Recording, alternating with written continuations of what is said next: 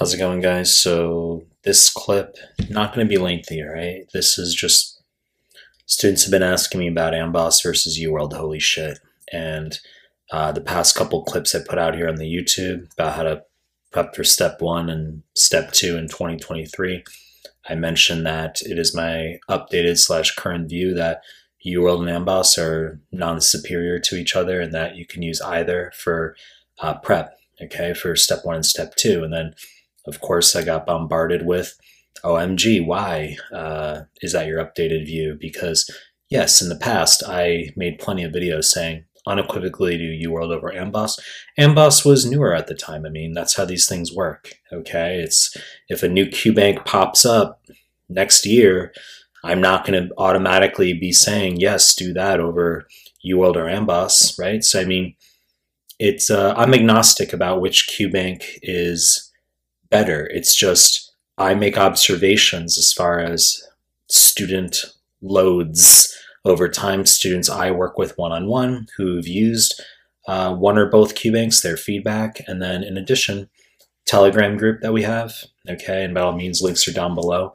I observe uh, what students say about these QBanks or questions that students will, screenshots that students will post from these QBanks uh, that can strike me as exceedingly nitpicky or just off the mark explanations okay and of course the latter is going to be you know a small sample of questions you take a hundred solid questions one is uh, pedantic and nitpicky and then that's it can appear as though the entire uh, bank. so I'm not over extrapolating in that sense uh, or over generalizing but my updated view is that Amboss and UWorld non-superior to each other UWorld overpriced, okay? Now, I don't want to make price a huge issue in the sense that the same way on the US USMLE, if an MRI is better for the patient instead of an ultrasound, you have to do an MRI. US USMLE will have MRI as the answer. They don't incorporate, oh, well, ultrasound is cheaper. They don't use that type of thought process. It's about what's best for the patients, okay? Well, likewise, even if in my personal view, I happen to think, yes, UWorld is egregiously overpriced based on their growth of brand over time. Good for them. And if I truly thought it were better, however, if that's if that's my actual view, I would still say unequivocally you're going to do UWorld over Amboss. Okay, but that's not my view. Uh, plenty of students do Amboss. Their scores go up perfectly well slash solidly. Likewise, you get plenty of people who will do UWorld twice, three times, and their scores don't go up. Okay, so in terms of the superfluousness of the QBank, so UWorld's overpriced in comparison to Amboss. That's a negative for UWorld. The superfluousness of both QBanks is there. UWorld probably worse than Amboss only because UWorld has more questions. Okay, step two, for instance, you've got over 4,000 questions in UWorld. I believe it's around 3,300-ish for Amboss the time this clip, May 2023, but in both QBanks, you're going to have superfluousness, okay, with regard to the explanations. In other words, stuff that they write and that you're reading in terms of, oh, do I need to know this for, for the exam? Off the mark, okay? I'm not a fan of explanations just delivering broad information for the sake of it.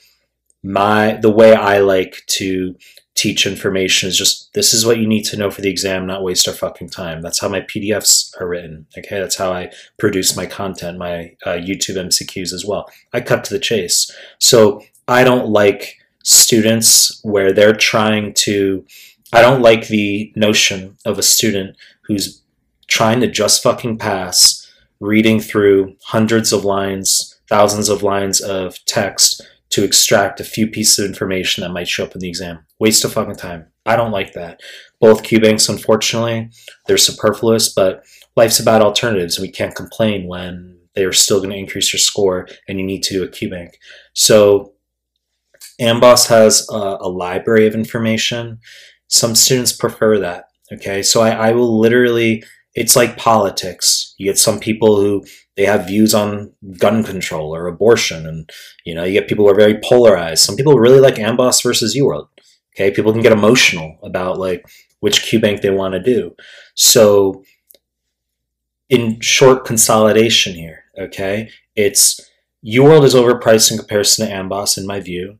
Both Q banks are superfluous. However, both are going to increase your score non-superior to each other. So when I choose a bank, a primary Q bank for a student to do for both step one and step two, it literally will be a deregulated toss up as an as in an improvised toss up in my mind as far as if, if, if the student's coming to me with a clean slate, okay, can do it, can do either Q bank, I'll just assess the student situation, say, okay, I think we'll use Amboss here, I think we'll use UWorld here, doesn't matter, okay?